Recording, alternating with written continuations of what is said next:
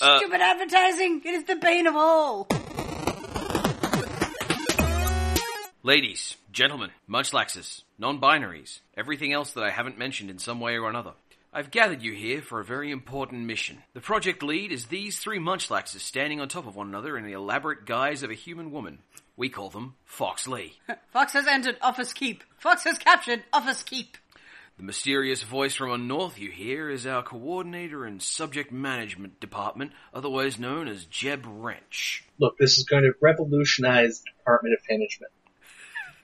And I, well, I'm just doing the best I can in, can in this crazy old mixed up world. I'm Talon Lee. So hey, how y'all doing? He was holding his fingers like he had a little stubby cigarette. Is that how people hold their I think it was helping him get into character. Is that how people do that? I don't know. I don't do with the drugs. Between a thumb and forefinger, usually yes. Okay, that. uh, That depends on the type of type of substance being imbibed. And you and you hold up the pinky finger when you actually draw, right? That's that's proper formality. No. If you're a British lady, yes. Well, Or genetically Oh, you're speaking, smoking tea. genetically speaking, I am you know roughly thirty percent British lady. So you know, Uh, I don't know what would happen if you smoked tea. you'd probably be British. It would just make you British. Just turn British. It's like lycanthropy. All right. So I'm just going to go out on a limb here and guess that I know what Fox is going to answer to this. So let's start with her. Hey, Fox, what have you been playing? Okay, it's Hyrule Warriors. I was hanging on the edge of my seat. I I was gonna make like there was something else I'd played, but uh, it, it was so the Hyrule thought of Warriors. Hyrule Warriors was so pervasive in my mind that I momentarily couldn't think of other video games. Other ones? I was playing uh, High Warriors. Damn it! exactly like that. Wait, I wasn't playing Hyrule Warriors. I was at the Hyrule Warriors store. Oh, goddamn. Lying is hard. Oh, that reminds me, Talon, we need to go and pick up some uh, I Raw Warriors. Yeah, so I don't know that much about Hyrule Warriors that I didn't know last week, except that that sound effect does keep playing It says da da da da da. a lot. Yes, well, I don't I have a problem. succeed a lot. And really, isn't that what we want video games to let us do? Yes, actually, that is almost always what we want video games to let us do. Remind us that we succeed. Yes. That is certainly what Warriors wants to do. Succeed some more. Succeed a million times. You did a great job. Now do it again. Have you considered beating up the bad guys over there now? Ooh, I hadn't, but now I'm going to. This is brilliant. yes, I've started playing adventure mode, which is like the main story mode, only a million times bigger. Is that the one with the, uh, the little like 16-bit map thing? Yes, yes, it is. It basically has the Zelda 1 map. Ah. Um, and every square is a different little, you know, theme challenge kind of thing. Some of which are shit. I did come up against something really fucking frustrating, which is if you haven't played the original Zelda, which I in fact haven't, working out what is supposed to be a boulder or a tree or a rock is really hard. So you waste a bunch of items going, that looks like it should be flammable. but What the fuck are those little blue things? Really, isn't that the lesson that video games have taught us all? That looks like it should be flammable. Something like that. Anyway, I worked it out eventually. It was just kind of interesting. And just to just to uh, spoiler the audience, the listener, a little ahead of time, Sunset Overdrive's on sale. So hey, Jeb, what have you been playing? Hyrule Warriors. I have been living the dream in the awesome apocalypse. Sunset Overdrive's really good. it's really good. I think I think the most amazing thing I've noticed about uh, Sunset Overdrive is it brings out the people who you never realized had played Jet Set Radio. Which, uh, to be fair, is going to be most people because you, you know the Dreamcast not not a widely spread console. No, and, and hey, Jet Set Radio went to PC and it's been distributed on Humble Stores as a really cheap indie game, so it has had a chance to be w- fairly widely Oh, distributed. sure, but sure. Uh, but I mean, everything about that game makes me slightly jealous of the Xbox. It, it's doing its job. I, I legitimately hope that it gets a PC port just so more of my friends can play it. yeah, Absolutely. Like there's there's the obvious Jet Set Radio comparison because you're just you're kind of grinding everywhere. But um, to draw an even more interesting or more uh, surprising comparison, it's like the Saints Row version of Ubisoft game. Holy shit! I thought Saints Row was the Saints Row version of Ubisoft. Wait, no, it's the Saints Row version of uh, GTA, Right. a Yeah. Rockstar game. I I don't know if this went through to the final version of the game, but you could grab rails with a crowbar. Yes, And right, so Oh, so to me, what that is is someone watching Bioshock Infinite's best moments and going, you know, I reckon we could do that a bit better. you can alternate between uh, grinding with or bet- between sliding with the crowbar and grinding. You flip up and up and down between the levels. play a character. Customizable. Sweet. really customizable to the point that when Ubisoft made their gaff on, oh well, animating a woman is too hard. The guys, re- well, the crew releasing Sunset Overdrive released a teaser trailer showing them having made female assassins in the Sunset Overdrive engine, like the hood, the sash, the whole look, while carrying a gigantic banana gun. My my current uh, Awesome. like my current player, uh, she is she has brightly colored two tone hair. Uh, she's wearing a big set of uh, headphones, and she has uh, the the vest and uh, shirt from a scout troop, which has gone feudal. because that's the thing that happens in this game. It, it, so it, it's it's very pure video game, It- very if the gameplay wasn't so much fun, I would say it kind of tries too hard, but just moving around in Sunset Overdrive is so much fun. It's a really easy to forgive a lot. Um, there's a lot of lot of times that like a third person shooter will you know will kind of slug on you while yourself you know you kind of amble between or you kind of dash between cover to cover and you pop out and shoot things. That that doesn't do that. Cover is almost pointless in Sunset Overdrive. Huh. Um, being on the ground is the worst thing impossible one of the loading screen gives you a tip. It's, uh, it's uh, where's the gr- where's the dash button, the sprint button? Grinding is your sprint button. There, you cannot There you is cannot a- run faster on the ground, so you have to be Ah. bouncing on top of cars and off of like air vents and awnings and such, and grinding on rails and swinging on bars and constantly moving, or you're going to get overwhelmed. to trot out the 20 cent word of the podcast, it has good kinesthetics. This is the 20 cent word of the podcast? Well, you make you'll the one you'll accuse me of making up. I've, Oh, I've, I've heard heard that one before. I've heard uh, Aaron Sigler use that Oh, one. good.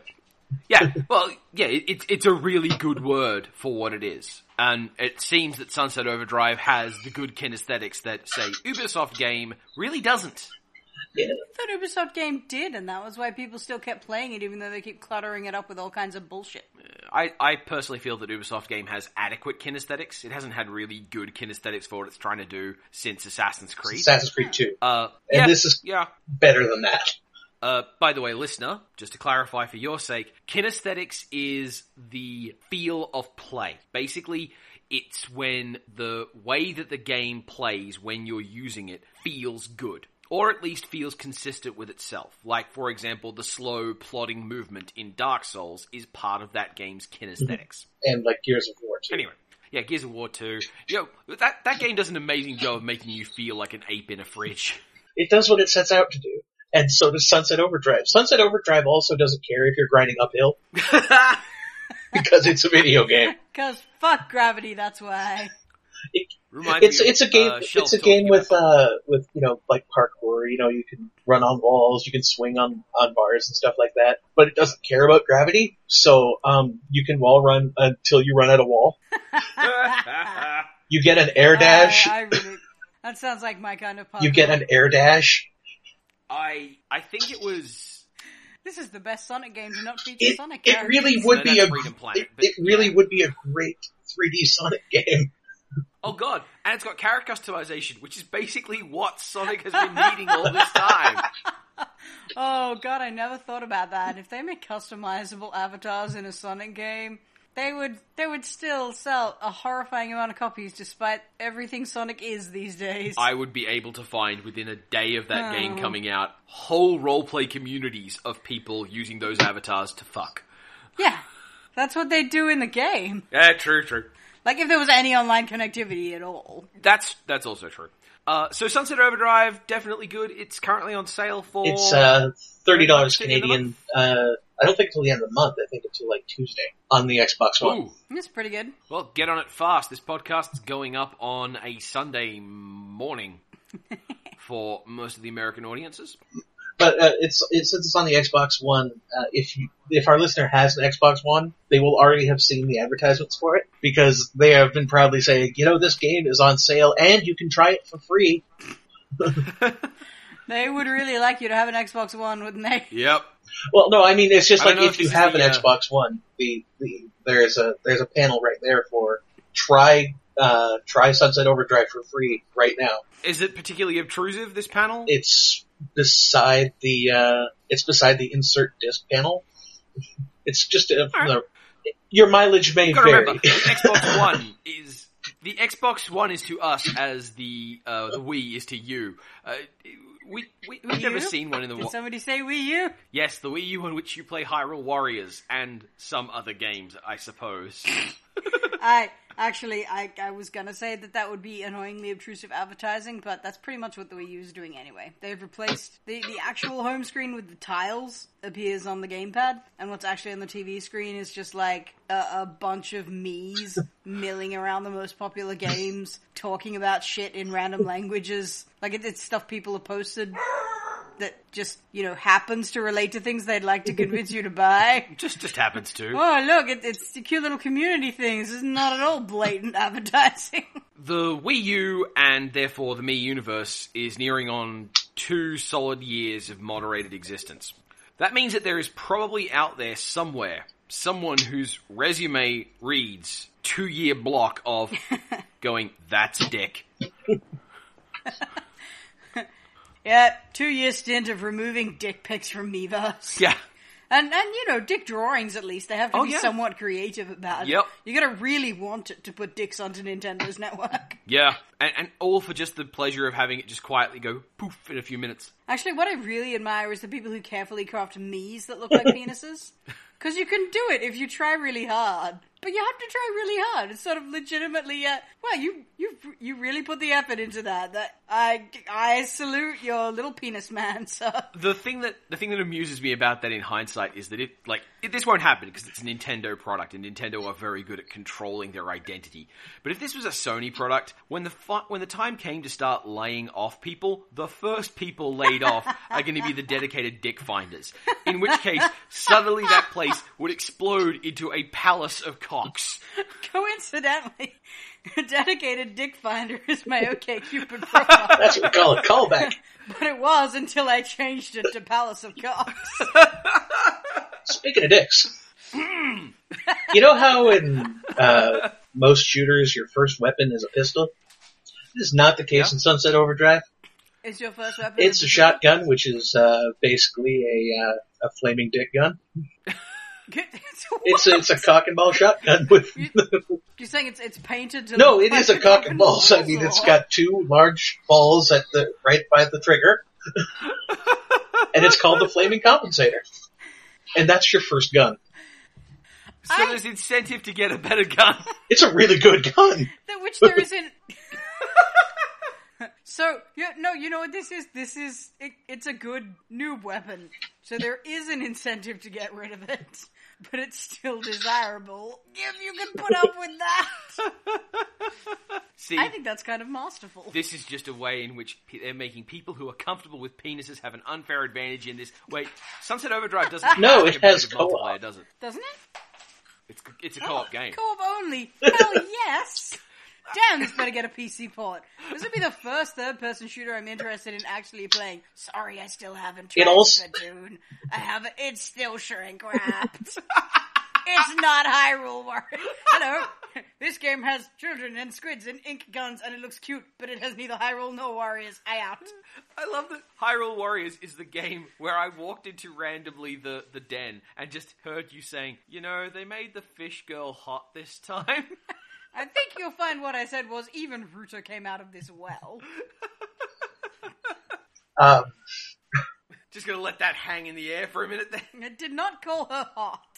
it actually allows you a bunch of different ways to play, like in terms of the shooting, Mm. because there are so many different guns. This is from from Insomniac, so they know how to make really wild weapons. But the the, the sink, Yup. Ooh, is there a melee you option? have a crowbar. The crowbar. You have a crowbar Alright. which you can upgrade to shoot fireballs, but only after you've garnered enough style points. And you get style points. I am so You get style in. points by grinding and bouncing and keeping moving while you're fighting. And while you're grinding, you can swing your crowbar at the enemies that are trying to get to you. Yes. Um, the, uh, the but the, the I'm fond of any shooter in which I can run around strictly with a melee weapon. um the, the various guns you can get there are single shot things like the like the the, the shot the, the penis gun and the the pistol you get which is called the Dirty Harry. It is a very big gun that shoots very big bullets at very high speeds. Please tell me it has six shots. Uh, this game doesn't have reloading. It's a video game. Of You course. just keep shooting until you run out of bullets, and there's a lot of bullets that you pick up as you kill things. The game doesn't want you to stop shooting. Um, but there's also uh, like the one I want to say the third gun you get is a, or maybe the second gun you get is a fully automatic um, record launcher, as in vinyl records. Did you? Okay, I, I assume you said Record. rocket. No, you Record actually launcher. said record. Okay, I thought I Fully must have au- missed automatic that. record launcher. I didn't doubt record for a second because I'm already on board on this game. I, I, I think I'm in this When- game's headspace. This is a game where you're fighting Mutants, zombies that mutants, are currently made that mutants, way by corporate mutants. soda. They're mutants. Yes, not In Oh, zombies, fact, the not official zombies. corporate They're- cover-up story, They're mutants. because of course there's a corporate cover-up story, is that there's a zombie apocalypse. they lied to cover their asses by calling it, "Oh no, there's uh, there's an infection out there. Don't go there." the the record launcher when you shoot a there are actually some some humans that you have to fight, you know, scavengers and whatnot. When you shoot them, you can hear, if you're close enough, you can hear them say, "Ow, that record is sharp."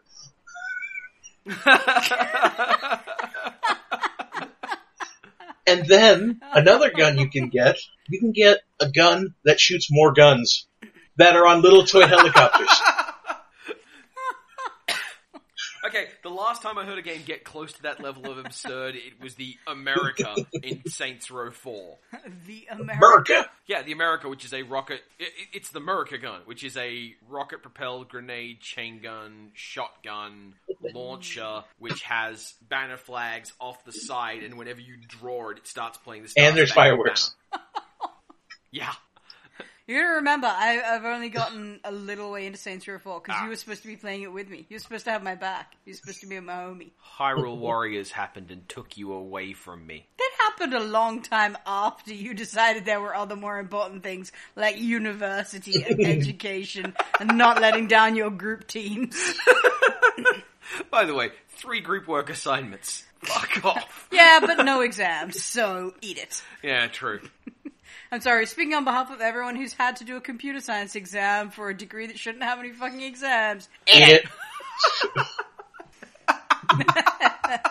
I've been there too. This, rem- this, rem- this reminds me of Pendix when we were visiting the university because Pendix, is- Pendix is a civic engineer and he's asking, Where should I pick you up? And I said, I'm standing near the engineering building. He says, They're all engineering buildings. You just borrow them. Sunset Overdrive is a really great game. It seems to be making fun of every other video game that is afraid to be as much of a video game as it- it. Openly embraces that it's a video game. It's great. The the player character, Yeah, uh, the, the, the player trailer- character, Oh, go. whose name by the way canonically is Player, they will have in the during the tutorial they will have conversations with the narrator. Hang on a second. Hang on a second. The player character Yes. is named Player. That's the name of the player character in Yes. Saints Row 2. Is it? No. So Sunset Overdrive might well It's the alternate. be ver- It's the alternate timeline. an alternate universe Saints Row 2. It makes as much sense as the Zelda timeline. It makes as much sense as Saints Row 2. Uh, I would don't get in the way of my dissing on the Zelda timeline with your stupid Saints Row joke. Eh, I'll do If it. some- Don't care. Moving Uh, on. I, re- I should have checked this beforehand, but I'm pretty sure that one of your uh, the the person who provides you with upgrades is also voiced by the same voice actor who does Pierce. Hey, And seeing as this is an apocalypse caused by an energy drink, hmm, the, the, the, the dominoes are all falling into place. Oh This is no, clearly, no! Clearly intertwined continuities of who gives a shit They're because they're video both games. video games. I used to say that, Sa- that Saints Row 4 was the most video game video game. when you when you You may have a contender. uh, when you load your your game in Sunset Overdrive, you just kind of drop into place in front of the camera. Then the player looks back, sees the camera is too close, so they punch it back into place. the um actually this this is the thing in uh, forgive me to go scholarly for a moment here but in academic study sorry in an academic paper someone referred oh, to incoming made up word. no someone referred to Saints Row 4 as a video game about video games about video games Oh, this was the the uh, YouTube channel. What's his name? That wasn't Eric Signal, but You it- sure? yeah, it wasn't Okay. Chris Franklin, but it was uh, that that type of criticism. It appears that Sunset Overdrive isn't so satirical about like it doesn't it doesn't do that whole rolling pastiche of different game types and different genre tropes. It appears to just be about taking the tropes that make a video game and just having fun with them rather than One of making a the, the point. first things that uh, they say to you is like, look, you can look at this, the situation you found yourself in as, you know, it's the end of the world and everyone's gonna die, or there's no job, there's nothing to worry about, all you do is go out and have some fun. What's I gonna say? I had something intelligent to contribute. Ah, it's gone. on a more cynical and jaded note, I'm kind of surprised that Sunset Overdrive came from the same studio that gave us Fuse. Oh, seriously? Yeah, So that's where the sense of humor came from. I don't. Yeah, Well, it, it, look, it kind of reminds me of the first, like when when it was still called Overstrike of the game we got from Overdrive? that, which was an interesting, Overstrike? entertaining game. it's also a se- it's also a tangled continuity pile. Well, Fuse is a pile. Fuse is a bit of a fucking pile. No, uh, what I was going to ask was, I you guys may have to help me out here. I'm trying to think of the last video game I can recall where the character actually conversed with the narrator, and I think it was if it didn't happen in Monkey Island, then the last one I can remember is Discworld.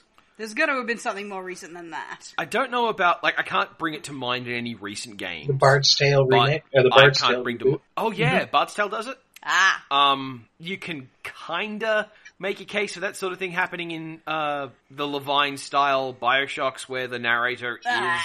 yeah. Uh, but also, I remember talking about like blatant fourth wall breaking because it just it's been ages since I've seen that. there was a Lord of the Rings adventure role playing game on DOS, which was a top down game. Didn't look very good, but you would occasionally get the player character, your hobbit, look up at the screen, like tilt their head back to look up at you, and bicker with the narrator. because the narrator was saying things like, The noble hero who will totally slay these three Nazgul. Are you kidding me? Wow, that's a bit uh, a bit of a strikingly different tone from actual Lord of the Rings, but Yeah. hey, uh, that would be older than what I'm thinking of though. Yeah. Uh, but uh, it's we're actually at a point where metatextually aware media is common enough that it's hard to pick out individual examples. Like Shadow Warrior uh, uses uh, Hoji and as a narrator, and you bicker with Hoji all the time. That is uh, a different thing though. We're talking about a disembodied narrator character, Yeah, a genuine third person, third person omniscient narrator. third Percy. third person omnisci. Yeah, I'm just so good with wordsing. In Sunset Overdrive, the narrator is of course just called Tutorial Voice, and he makes everything Nice. sound awesome. yeah, see, that's the kind of thing I'm thinking of. It's very common that games with a sense of humor these days will do some kind of, you know, genre savvy uh, comment on what's going on, but not really blatantly fourth wall breaky kind. You know, that's what's cool now. But that's why it's surprising to see something that's just like, nope, we're doing it Nope, the we're old a video fashioned game. way. You either like it or you don't. Subtle commentary on the state of video games. There is I don't think nothing so. It subtle does feel in a little bit- nothing subtle about Sunset Overdrive. It does feel a bit like Watch Dogs got eaten by Monkey Island and crapped out in rainbows. That that is a very interesting image to conjure. Well, I, I'm just thinking about it because, like, the the certain genres did have movements of particular styles. FPSs were defined heavily by, uh, but by revenge fantasy in the early '90s, and then by militarism in the early 2000s. Uh, and we had point-and-click adventure games, which for a while there they were generally about incompetent boobs managing to get their way through a fairly comic landscape. It's true. I mean, point and clicks. uh, uh, Adventure games, by the time they became point and clicks, were almost entirely comedy. Not almost entirely, but the ones that were succeeding enough to be most of the Well, landscape. yeah, sorry. The the ones that were remembered well and shaped the path of the middle I think future. that's- yeah, like even I think that you find uh, go on, Jim. that kind of happened right around Half Life when like shooters were getting a bit more story driven and they were finding ways to tell stories through other means besides just adventure games. Yeah, yeah. I'm thinking like Um, well not just like Half Life for shooters and of course you had Final Fantasy VII in North America and you had Metal Gear Solid. Yeah, Uh, true. yeah, they all happen in a pretty narrow window of time. I- and but the I- term adventure game morphed into something. I want to say they entirely all different. happened within a year of each other. I don't think that I, I think that Half Life and uh, Metal. I think you are right with Half Life and Metal Gear being really close to each other. Like I'm remembering something like a month period in 1999 where everything went bananas. But uh, the adventure games that I'm thinking of are actually way earlier than that. Like in computer terms, five years back at that point is an enormous gulf because that's when you're talking LucasArts first getting their hands on CD audio games. That's when you're talking Day of the Tentacle getting full voice acting and Sam and Max hit the road setting records for scores because and, and as as an out of nowhere unhyped game just people played this game went this is hilarious this is fantastic I how would I improve this game? I don't think I would. Which, when you look back on how those games work, they're obtuse as hell. But you also uh, like this this bit in a, between then and say uh, like Grim Fandango was like '98, wasn't it? yeah, Grim Fandango. so was between like significantly those later. two points in adventure games, you still had the the, the Rift se- the, the Mist series. missed, yeah. Hmm, that's a good point. Oh yeah, uh, I've been watching Let's Plays recently. One of them I saw was for a game called Normality, and uh, conversation topic came up with a friend about the style of game it is. Normality is a really bad, like Wolfenstein level engine, 2.5D point and click adventure game. And the conversation was, I don't remember any t- any you know low th- low effect 3D adventure games that were any good. Like there was the Tex Murphy games, which were FMV, but besides that, were there any that were any good? Like hmm, hmm, hmm. I spent a whole day thinking about it, and then I, I went to talk to you about it, and then the second I pulled up your name on Skype, it just, oh, of course, missed. Oh, that Fucking missed. was it. Was that actually the style that the game was of Mist was rendered in? uh, by the time of Mist 2, they had movement, and you could actually. There were some I thought it was um. in Riven. I thought it was uh, like pre-rendered 3D models. Mist had pre-rendered 3D The- games, yes. Ah, Okay. Yeah, but it was also a pre-rendered 3D model. It wasn't a case of we need this screenshot, so we'll we'll draw it using our 3D parts. It was actually we're going to build a model of the of the um, island, and then we're going to move around our camera and take pictures all around it to represent Yeah, the path. Like a uh, not eleventh. That's the grand base book. Seventh guest. Seventh guest. Seventh guest in the eleventh hour. I played the eleventh hour briefly on my PC when I was about what would I have been twelve? Probably. Maybe. I. ju- What the fuck? Uh, you were dealing with one of the most obtuse types of puzzle games in the horror genre, where they were deliberately trying to make you feel alienated and confused. Bonus, that game was really, really badly optimized, which meant that there were timing based puzzles that rather than have an actual piece of software in them to tell them how long they needed to be timed, they just checked a CPU clock. Oh, why did people? Do- I ju- I- for what it's worth, I didn't so much feel alienated and confused as I just felt like cryptic crossword clues are written by aliens. Well, that's the thing. It, the game was trying to make you feel alienated, and instead you went, wow, this is weird and dumb. Whose brain works like that? Well, It's like if I ate a description of logic and pooped it back out in random order and then tried to behave according to whatever I got. we're doing a lot of poop jokes this episode. From my point of view, we're doing a lot of eating jokes. Uh, Sunset Overdrive, the fast So, travel uh, system, has you uh, passing out in the street and waking up in a uh, in a porta potty. Oh, that's great. Is there is there any kind of like death or defeat? I kind was of- going to mention that. Uh, you know, uh, Talon's, men- Talon's mentioned Oh, good. uh, non punitive games before. you know, ones that you're not really Yeah. pu- punished uh, that much for failure. Yeah, Sunset Overdrive doesn't Yeah. care if you fail. So Um, what Oh, happens? You Porta uh, potty well, again. no, there's a bunch of different respawn animations. Like the the first time I died, I my character just drove back onto the scene in a DeLorean, and then Marty McFly hijacked it and took off back through time. That's a lot of effort for a. No, death no, that's the animation. respawn animation. Yeah, but it's a lot of effort for that.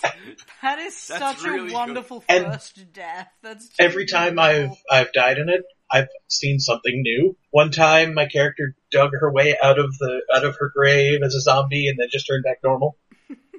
Uh, another time, some of the uh, the mutants just kind of tossed her out of a van. This is this is really reminding me weirdly of that that genre of screensaver, like uh, Johnny Castaway, where you would sit there Oh my watching. god, I remember that. Yeah, you would sit here watching what was essentially a non-game just to see if you hadn't seen any of it before. the the best part about dying in Oh, Sunset Overdrive, screensavers. you almost never lose any progress. It respawns you at where you died. So, and as far as accessibility options go, it's got good exit points. You can you can stop playing It fairly checkpoints all the conveniently. time. Sounds really good. I'm imagining a DLC for that that's just more respawn animation. Well, I don't know how many more there are. Like I had another one where I just kind of crashed back into the ground in a rocket. There's gotta be one where they clone you, or do like the, the six million dollar man opening. See, like with with um with this whole system, I'm I'm feeling like when you're talking about a game system that's like 600 bucks and wants to appeal to mass market, these sorts of things like exit points and checkpoints and accessibility that needs to be bedrock to what you do. You need to know how to do that and do that well. Um, was it Jetgrind who commented that the game has colorblindness options I- as well? Don't remember. I didn't check, so Ah, Are you not sure who said it? Or are you not sure whether I it was don't know if it game was or that game or not. I didn't check myself. Yeah. Uh, we, we have friends who have color blindness Yeah. as well, so it's come up when some games very distinctly don't have color blindness options, and that really sucks. So, who wants to do some retro that's a gaming thing, isn't news? Yeah. Sure. It's not Hyrule Warriors, it's not Sunset Overdrive, but the sooner we, the sooner I drag both of you through this podcast, the sooner you can get back to both. And now it's time for Retro Gaming News. All the news is fit to print for the month of June 2014. Not Hyrule Warriors, but an incredible simulation. All right, so this is going back one year only. This is stuff that, in some cases, we're kind of not even aware necessarily came out around now. Like You say one year. one year, It's would- gonna be my worst retro gaming news ever. It probably will be, but still, We really call it retro if it's only a year old. It's more like secondhand gaming news. it's but- olds. it's gaming olds. Yeah. Well, Yeah, I'm into that. that's something we do with this podcast. We don't tend to talk about stuff that isn't out yet. We don't tend to talk about previews, like uh, aside Well, from. you and I almost never get things when they're new. but, but also, we don't tend to be part of the hype machine. We tend to be more about let's enjoy thing we have, which is why I think that Fallout Four. the- Except where in the hype machine involves Jeb. Well, that's the thing. Jeb is a hype machine. Jeb is, in fact, a towering, golden, seven foot tall hype elemental capable of cracking asunder depression with both hands. I have, s- I have, s- I have studied under uh, a great type teacher too. Yes. Future No, no, friend? Sen- uh, my friend Zen Scissors. The one, Ah. Oh, I thought you were just making a general claim, like, you know, I had a very wise master. I studied Schooled under me in the rays ways of of hype hype. senseis. Zen is the one who taught me about Killer Instinct. I have learned the ways of hype through one song, the TJ combo theme. Or something. I don't know. We should do a segment sometime that's like, when the hype was justified. That would be good. Put all of your energy into the hype rhetoric. You Stay a while and hype. All right, we have an adventure game. Just the obscurity of an adventure game that actually came out in 20. That's not Kentucky Route Zero and not Broken Edge. Not, Not Mm. like an action adventure game. kind of action adventure, because let's face it, the video game industry can't wean itself off certain things. Well, th- see, this is what I was going to say when you said an adventure game that came out. So I was like, yeah, g- which is like all games Good these point. days. Uh, it's a triple A game release. It's a adventure game. It's a mystery game. Is it not? Um, oh, Murdered Soul Suspect? Mystery game, fair enough. Murdered Soul Suspect. correct. A game which did the thief tailspin into the bargain bin so I've much. heard interesting things about that game, and I would like to check it out sometime. Uh, hopefully in the Steam sale, you'll see it crumble down to about 10 to 5 bucks because it did not come through the review process well. That is an awful choice of name. Well, the thing is, though, it Yeah. really is accurate because you're a so- you're a ghost investigating your own murder. Sole suspect. You're the only Sure, but, you suspect, know- and you're the ghost. when that was called Ghost Trick and there was a ghost dog, yes, it was the but there's best. more than one suspect. You're not the sole suspect. the yeah.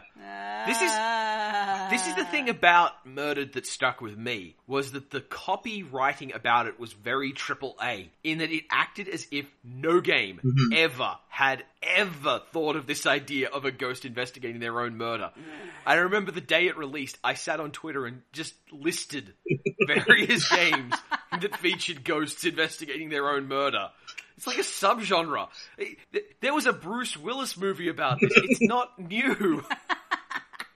Nonetheless, it is sadly a game that did not weather the review process well, so even if it is actually quite good and charming, it's kinda hard to know, because the people who love it aren't in a position to yell about it. Charming is unlikely if it reviewed that badly. I mean, it might have merits, but if it was flawed but charming, that's probably what critics would have said about it. Like, you know, most people are willing to give a game some leeway if it's sincere or at least, you know, doing what it's doing with enough enthusiasm. I think it also depends on what else came out It- around that time. Yeah, that's Yeah, okay. true. And you'll find out about that later on. But it did score a 5 on Destructoid out of 10. And, you know, yeah, sure, sometimes you give a game a kicking because it's funny, but ouch. Anyway, we have a Windows release of a Flash game. This one is a bit of a gimme. I don't think Fox is even going to come close to Uh, it. Haunt the House Terror Town? Flash game. That is, in fact, exactly it. The Windows release of Haunt the House Terror Town. That's, that is a big gimme because Jeb and I interviewed the dude who made it. Duh. around this time last year. Yeah, of the thing- because uh, there was that thing that happened last year. yep. This is rigged. And man, ethics in game retro news. the game is really cute though. It is adorable. You're, spe- you're a spooky ghost trying to get people to leave your haunted house alone. I really like that idea. So what's with it needing a Windows port if it was in Flash already? Uh, in that it was actually being released on Steam as a game rather than as a flash. They had more. They added more stuff and, and more animations and, and more more more skins for your cute little tiny ghost. It's the nature of a lot of games these days where, like, officially the first release of that game was January 2013, but it kept getting updated and changed and upgraded. Um, it's got an OYA release now, I believe. Alright. Okay, we have a indie game on the PlayStation Network that was announced at E E3 That happens? this was a real surprise in that Sony got up on the stage and said, and here's a new game we're going to be releasing. And by going to be releasing, we mean it's out now. It got no hype. It didn't get any attention until it literally came out at E3, and all these reporters were like, "Oh my god, a game we can play instead of previews to watch! This is amazing!" Hokum, But only last year. Only last year. Hokum. No, no. Uh, it's a sort of a rhythm game. It's reasonably non-punitive. Its central thematic is about the idea of a fish loving a bird. Oh, it is that one. I'm not sure what it's called, but I, I thought that was a lot older than just last year. No, one year old. What's it called? It's called Entwined. Ah, Yeah, last year's uh, last year's Sony conference actually had a uh, included a feature on uh, indie games. I'm pretty sure that's when they had uh, Mike Bithell on to talk about Volio. Yeah, well done to them for that. I mean, uh, it is one of the. I, I, I am always gonna like the Nintendo stuff best from any given game generation, Oh, yeah. but indie stuff is where the other two have it all over them, so they really ought to, you know, pimp that out a bit. Well, Microsoft also did a Yep. did a really nice show rule for show reel for the for their um idea to Xbox at last year's uh, E3, but Sony actually had more. Sony has more pro, high profile indie coverage than Microsoft does. Like I said, they gr- they they snagged Mike Bethel's next game. yeah. And, and Bi- Mike Bithell is basically British indie right now. Like he's not the only name, but he knows most of the people. Well, in, indie games are like that. Most people know most people. Thomas was alone. Listen, Yeah, Tom, Thomas Was Alone was good enough that it attracted the attention of, you know, a real professional actor who wanted to do the voice acting. So, Oh, is that why the voicing is good? yeah. I wondered about that actually. I was like, oh, either this game developer just coincidentally had a perfect British narrator voice, or That's the voice of Wheatley from Portal. to uh, to Awesome. explain how successful and how profile Mike Biffle's work has become, to announce Volume, his his Robin Hood story, he rented a castle. that would be awesome. In- I actually joked about in, him. uh, I actually in joked the about Rise- it with him uh, when he was doing a, a Q and A stream. in Rise of the Indies, the documentary that we watched in class featuring all these people I know, which was really freaking eerie. They had name comes up flashing underneath it with games they've made or what they do. Like, you know, Christine Love, uh, game developer, analog, I- analog and hate Yeah. plus. For Mike Bithell, it just came up. Mike Bithell, developer. Okay, I'm surprised they didn't name drop any of his games. I, I get the impression Only it of was his just game. well, he was only in it for like a tiny bit. Huh. It was just this 10 second noise clip of him saying, "The only thing I want a game to do is to finance the next game," and apparently a castle. But he said he always said he has All right. five games he wants to make, and Volume is the second game. And I think he also said that he is currently able to finance also game three and four. Nice. That is awesome. Also, I'm slightly terrified of the idea of there are only five games I want to make. I can't imagine only wanting to make five things ever. I, I, can't even make one thing at once. I suspect five will be the opening of the great door and the beginning of all Five? times. Yes. I don't know, man, if someone is willing to actually say that. Well, some people some people have that very precise set of uh. Yeah, that's what I'm saying. If someone says that, they probably fucking mean it. Because normally your dev would go, "Oh, there's so many things I want to work on." But Looking at you, Jonathan Blow. yeah, i- if they if they thought about it and said that, they're probably really fucking serious about that. I will look forward to seeing what happens. Well, just look at Volume, and you see he's certainly focused on what he's doing.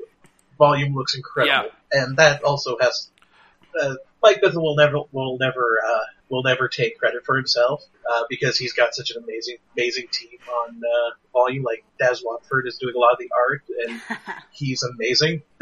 Yep. All right then. Next game.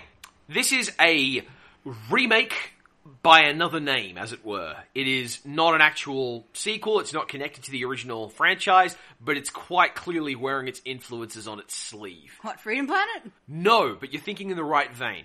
It's an indie game that is this that is meant to be, as it were, the next version of an existing franchise. Oh, oh no! I should Uh, know this. It is a Young Sisters, tactical Xenonauts. Um, damn it. Yes, Xenonauts. Nope. Apparently, I don't know it. Ha. It's it's it's XCOM, but not XCOM. It's more like XCOM. Yeah. Which I thought they actually made a good XCOM. they did, but Xenonauts is also a really good XCOM. Fair enough. And when You see, they were- XCOM is a very good XCOM game, but it's not an XCOM game. Xenonauts, on the other hand, is very much an XCOM game. for what it's worth, Jeb is fucking with you. No, I, I understand. As- You're speaking as someone who hopes to make a Fire Emblem game. True. It's obviously not going to be a Fire Emblem game. yep.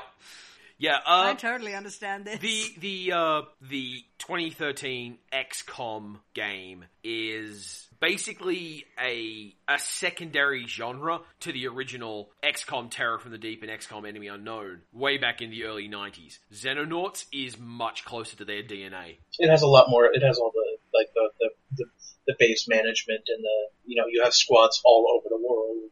Fair enough. You have much larger squads and much more difficult gameplay. Yeah, I was going to say it's also kind of hard as a coffin nail. If you- Isn't the don't- actual sequel also? No, the actual sequel can be made hard. Oh, Xenonauts does not have time for you to decide you want to play at that difficulty. oh, oh, it has difficulty settings, Yeah, but it's still the normal if one you is still really hard. if you don't if if you slack off, you are going to struggle. If you start losing the air the uh, the air ba- the air war the airspace war in Xenonauts, you might as well give up. Yeah. right. That is one of the problems I do have with Xenonauts in that it doesn't in, in that it's possible to drag out into a unwinnable state without actually being unwinnable. Mm-hmm. That's I, I feel that more games should have an ejection mechanism of like, look, you can't win from here. We're not going to drag it out. Let it On at the least other- have you spiral downward fast enough that you get the idea. On the other hand, narratively, it works really well. Yeah. because it gives you the sense that okay, I don't think I can win this, but I'm gonna keep trying. That's true, and that is a very uh, humans versus aliens kind of story. And as I say, mach- games are machines that make stories. Yeah, I suppose. All right, it's another small indie game. Is it another one I reviewed? I don't think you reviewed this one. I'm pretty sure you didn't. Uh, however, you have written about the engine used to make this game's art. Oh, so it's uh, Child of Light. no, no, you're close though. Is it uh, Great War? Valiant Hearts. It's Valiant Hearts, the Great War, yeah. this is just Jeb running up the score at this point. That was indie? Uh, it was an Ubisoft second. It like it, it's sold as an indie game. It cost fifteen bucks. Huh. It was made with a small team. I thought it was sort of double A-ish. You could consider it that. Yeah, that's a fair thing. Um, What Ubisoft did was uh, when they were they were uh, this is the case of with uh, with Valiant Hearts uh, when they were hyping up their new engine that they were using for uh, the Raymans. They hired several artists, just various kinds of artists. They hired a graffiti artist, they hired an ink art, an ink artist, they hired etc. Yeah. And they each got to play around. Like keep in mind, these aren't necessarily computer artists. They just gave them the the Yeah. UbiArt tool set to create something. And Valiant Hearts actually was one of those creations that Ubisoft then turned into their their second tier release. Huh. it's That's pretty it cool. Kind of shows in how Valiant Hearts goes together. In that Valiant Hearts kind of feels like there were two different games at work Yeah, there. I've heard about this. The kind of jarring tone switch. Like one of them is basically an Indiana Jones movie, and another one is a knockoff of Schindler's List. They're they're really bleak in the second half. Yeah. All right then. Well, let's see if Fox has a chance of guessing this one before Jeb knocks it out of the park. God damn it! If it's Is not it Loom, Loom? I'm screwed. It's not. Ahem. No, it's a platform game. uh, my next guess was going to be Hyrule Warriors. No, but it is on the same platform as Hyrule Warriors.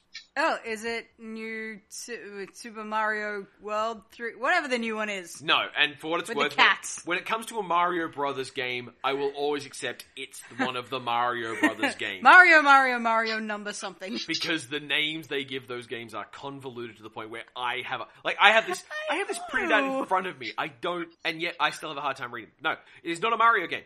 It is, however, a game that recently made a little bit of news in that two thirds of its sales have come from Nintendo platforms. Oh, so it's not exclusively on Nintendo. No, it's not. so it's exclusive. not Sonic Boom. Okay. No, it's not Sonic Boom. Two thirds of its sales have come from idiots. Just, just idiots. Just the worst people. Just the worst. No. really sad fans who can't let go.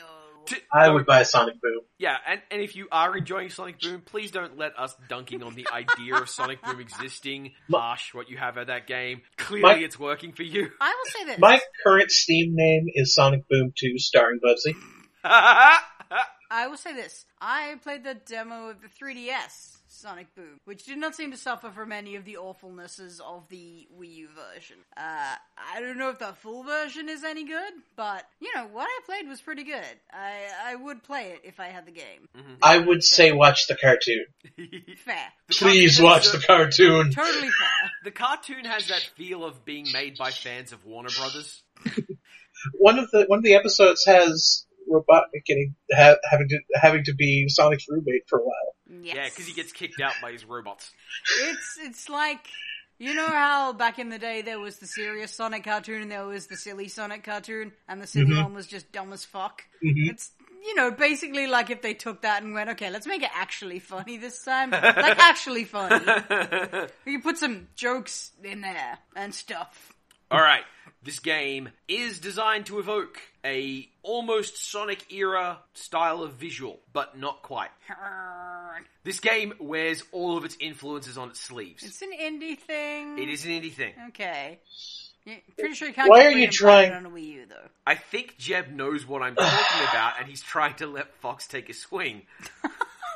You could This say is- it's this is where inspired. it's come you to, could say listener. it's I'm being inspired teased. more by say uh, like Mega Man. Yeah, there's Mega Man influences, there's DuckTales influences. A lot of DuckTales influence. Lots of DuckTales. Um, it's really quite hard. You want to buy it?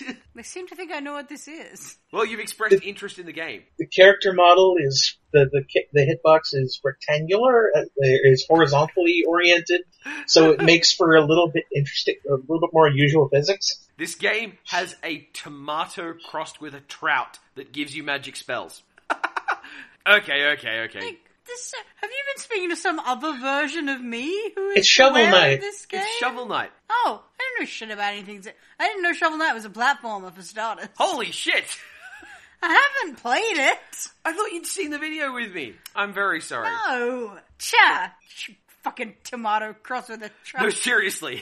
I believe you, but why the hell did you think I would know that of all things? Because it's the kind of thing that sticks in your memory when someone says, hey, that's the video game which has the tomato crossed with a trout. King Tromato, Yes! alright. and they do a dance for you. All right, all right. We have a old school style RPG, but it was a new game.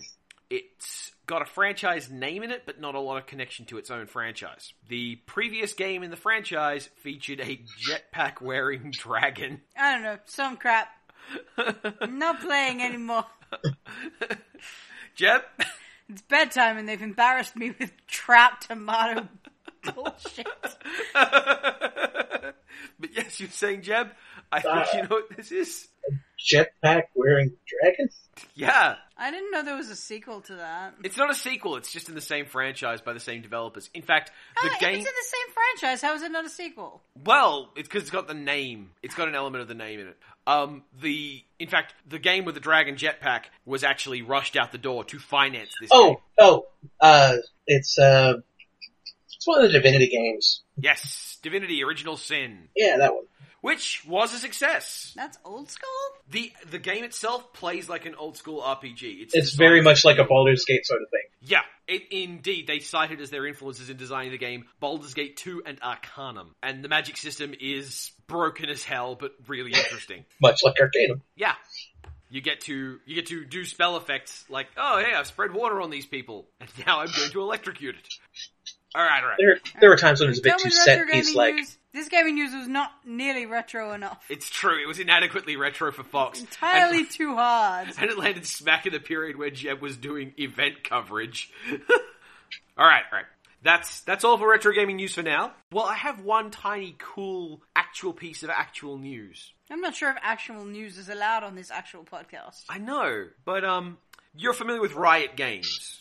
They make League of Legends. Yeah, the League of Legends people. Okay. The ones who at one point had to release a video explaining why teamwork was a good thing in a team based game. Did they do it in like a fifties pub, like uh, PSA sort of thing? No, no, They did it should as, like, a have. really. They They did- so should have. but they did it as this as an attempt to sound, you know, using their own lingo, like you know, more teamwork, Oh, yeah. more GG. Teamwork is OP, I remember. Yeah, teamwork. OP. It, yeah. it, by the way, it took literally six hours before that entire video was directly parodied with the with voiceovers using slurs. So that's the League of Legends community for you, Ah, stay classy, guys. and that See, I didn't know who Riot Games were because League of Legends is a thing I don't want to touch. yeah, Sorry, I'm sure it's great fun for the people who play it, but between the player base and the fact that I'm not good at those kinds of games to begin with, that is just miles off my radar. However, I have a friend, Cass, who is big into watching esports. She cares about League of Legends as a competitive sport to watch. And I learned some magical things about it today. Specifically, I learned that you can get infractions now with the newly revised code of conduct for homophobic slurs That's good. and transphobic slurs. Mm-hmm. And if you do, they fine your team. Ooh, that's a good idea. And at the end of the tournament, they gathered up all that fine money for homophobic slurs and transphobic slurs Give it to a charity. and distributed it to LGBT charities Awesome. uh, through, not GLAAD, uh, but basically actually good charities for queer teens and the like. So that was cool on the front. $30,000. oh, Jesus, So these fines were not small. there were Oh. way too many of them. see, I, I was thinking they probably were small and there were just shit tons of them. There were teams that apparently, by dint of behaviour, hosed themselves out of any prize money. Like they did well, but it's like, yeah, great, you did well, but because you were enough of a jerk while you were doing well, you're walking home with a bill. That's wonderful. Oh, well done then. That is, yeah, I mean, that's what you need to do to eradicate that kind of bullshit from your professional events. And Good on here's- them for doing it. Here's the tiny aesthetic note about this. It's not called an infraction of the code of conduct. Uh-huh. It is called a violation of the summoner's code. Summoner's code. yeah, it's written up as the summoner's code. First, do no harm. And you open, and when it, when it comes to the infractions, it's like, at this time, upon this date, in the match of the something or other, in the map of blah blah blah, with these cohorts about him, such and such, did s- do, did violate the summoner's code in this way. And I read these in reports, and I'm like, these are terrible, but they're awesome. They're gonna, they're gonna have. The thing about that is they're gonna have all this fancy speech about it. It's gonna be like, and lo, we'd go Q sixty nine sixty nine x x x didst say. Weed Lord Boner Hitler did use the T word. Good old weed lord Boner Hitler. You can always rely on him on showing up in the worst places. But yeah, um, yeah. And by the way, there's also a there's a, a documentary about League of Legends called I think it's Play, and it's this really hard Scrabble, you know, kid from the streets. It's your classic sports drama story, and it actually happened. And it's a documentary. It's not a dramatization, and it works out as this, you know, follows the full arc. And the guy involved is apparently a really sweet dude, and it's all great.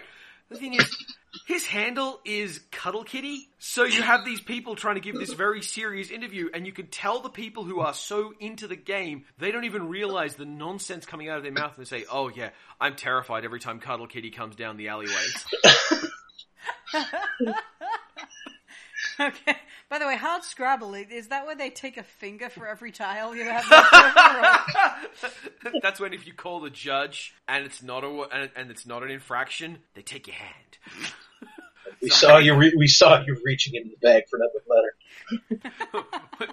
Oh, what's that? It's a flipped over tile, you cheating son of a. Yes, my mum did that once. I think that's got to be the oldest trick in the book. Yeah. Sorry, I'll, I'll just come back onto the microphone so I'm not sounding like I'm speaking from the hallway. but yeah, so tiny little note. On the one hand, homophobic player base say some horrible things. On the other hand, holy crap, that's a lot of kicking they got for it. Yeah, good. Kick them some more. Keep kicking them until they go the fuck away. Or, or improve their behavior. I will accept that. I'm willing to forgive. Yeah, yeah. What? Okay. When I say go away, I mean not be a thing anymore. I don't mean that player has to go away forever. I mean that, behavior. the identity that thought it was okay to say that go away. Yeah. There's also a Steam summer sale going on. If the phrase Steam summer sale doesn't make you just intensely tired. Fuck hemispherist advertising. Fuck it, I say. Actually, previous Steam summer sales, I seem to recall they actually redid the banner for Australia. They had on the bottom of the screen an upside down version of the same banner That's right. with the winter sale. It's like a small concession. It still pisses me off that everyone still says, ah, all this Northern Hemisphere centric stuff, like people talking about summer blockbusters and, you know, well, it's slated for release in fall 2015. When the fuck is that, you asshole? just, just say a month. Just say third quarter. I don't care. Don't say fall. Dex. Well, then you get the Dexel. question of: Are we talking? You know, the, the actual calendar third quarter. Are we talking? Uh, are we talking fiscal third quarter? Are we talking American fiscal third quarter? Or are we talking Australian fiscal 3rd quarter? Talking 'Cause we calendar don't do the third same quarter because one. then we don't have to ask those questions. ah, so we're talking a Western calendar and not the calendar used in Indonesia, India. Oh god, I'm getting a look. Okay. Uh, anyway, just um, I I personally don't feel a need to rush out and do anything silly based on the Steam Summer Sale. The whole oh my poor wallet, you know, the Steam Sale harassed me into buying stuff. It, it- Does it contain Hyrule and or warriors? no.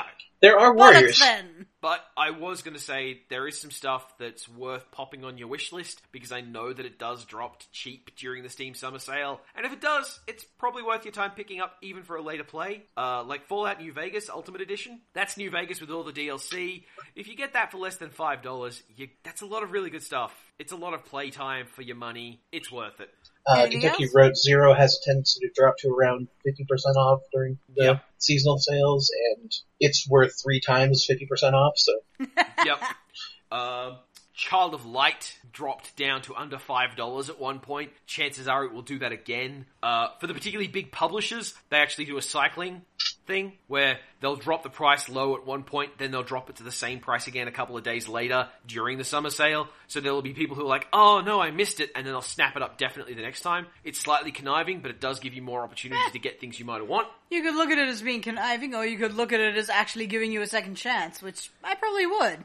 I picked up Nid, Nidhogg for myself and my and for Allison for three dollars total. So Yeah.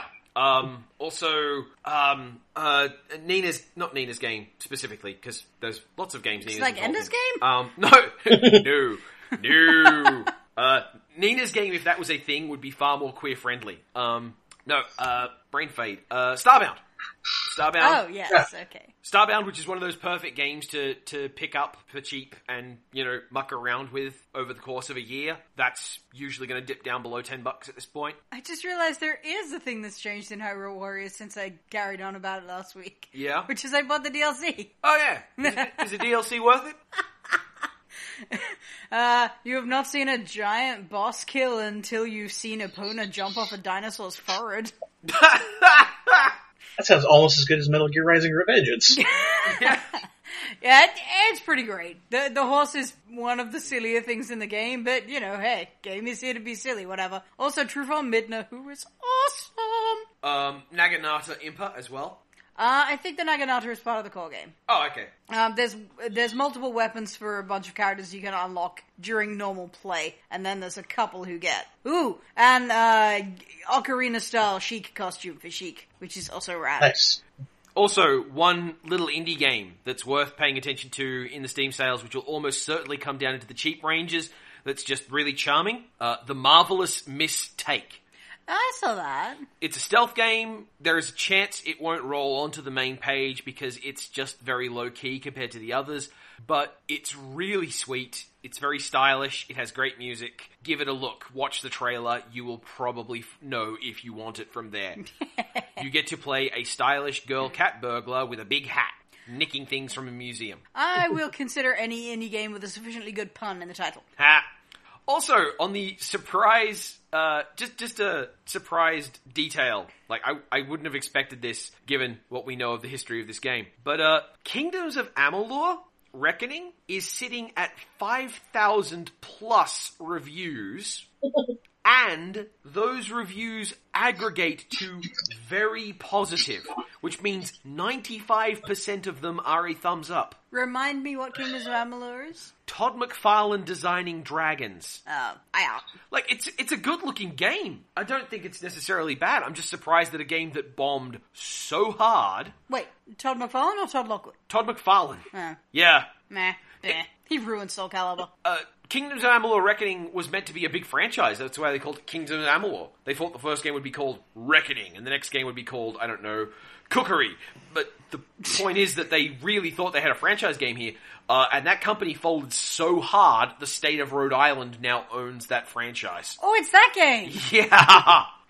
Kurt Schilling really didn't know what he was doing when it came to that. Yeah, that was a a baseball guy, wasn't it? Uh, yep. Yeah. Wait, One so it of the was that greats. badly handled, and yet it's still overwhelmingly positively reviewed. Yeah. Well, nobody bought it. This thing. Really weird. That's an odd little combination.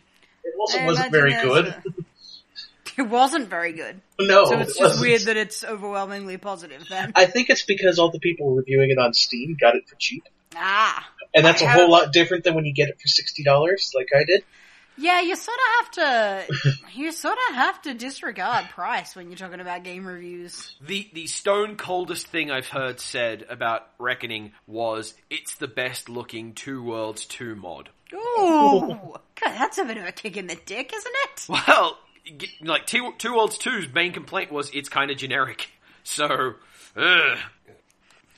I thought the main complaint with King- Two Worlds 2 was that it was, you know, just as janky as the first one, but not remotely as much fun. It's not. It's not janky at all. It's very, very Yeah. average. Okay. They, they polished it up and everything. hmm That It's very simultaneously average and sounded off dull. anything interesting. They got rid of all the the edges that made it, you know, interesting. Ah, well. They worked really hard at cleaning up all the bits that, that kept it from being average, and then wound up being average. Oh, that's a really depressing way to describe it, but I see what you mean. it brings us back to Jeb's regularly repeated point. Rather see something that aims for the stars and misses than aims for the ground and hits. And I think that Sunset Overdrive is an example of doing that. Well, I suppose it- you it- could call it that aims- aiming for the ground. It aims for it aims for the sky and hits something. Y- You're It right. in- aims for your face and hits your face, It does.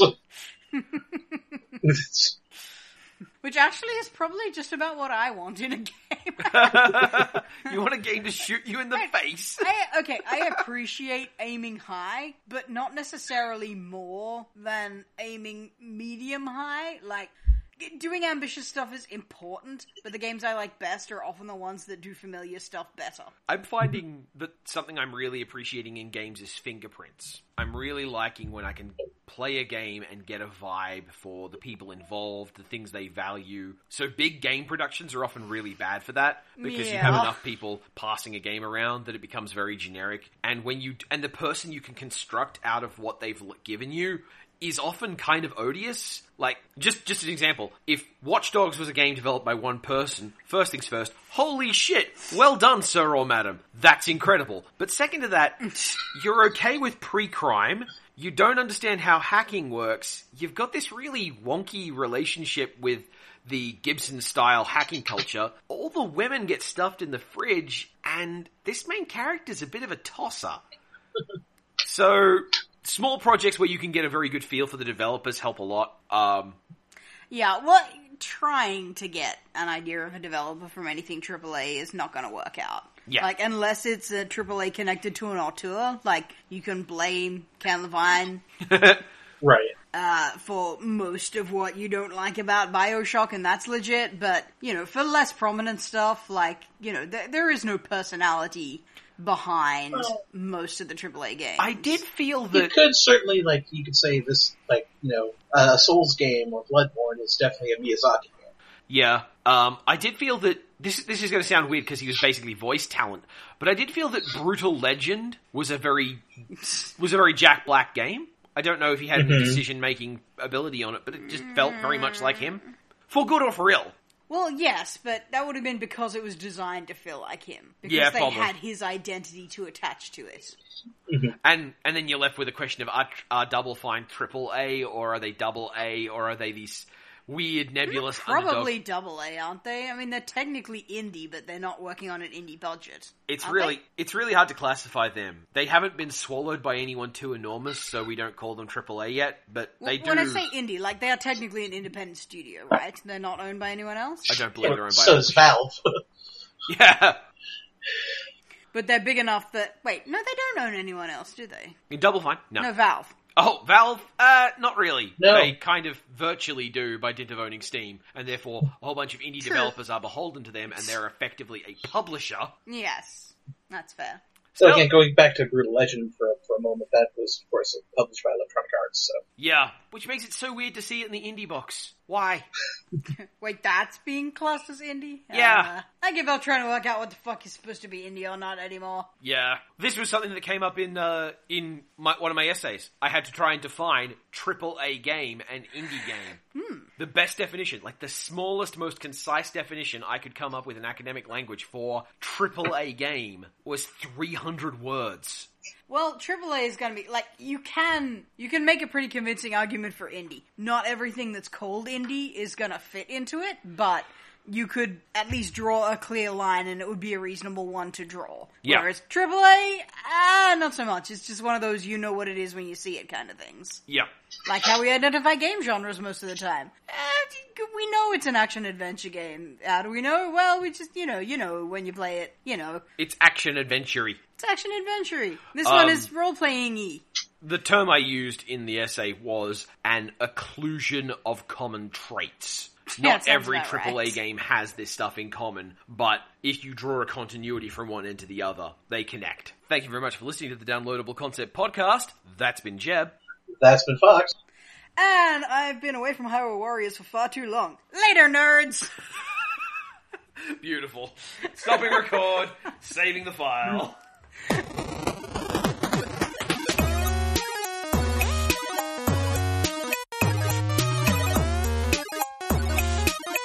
Thank you.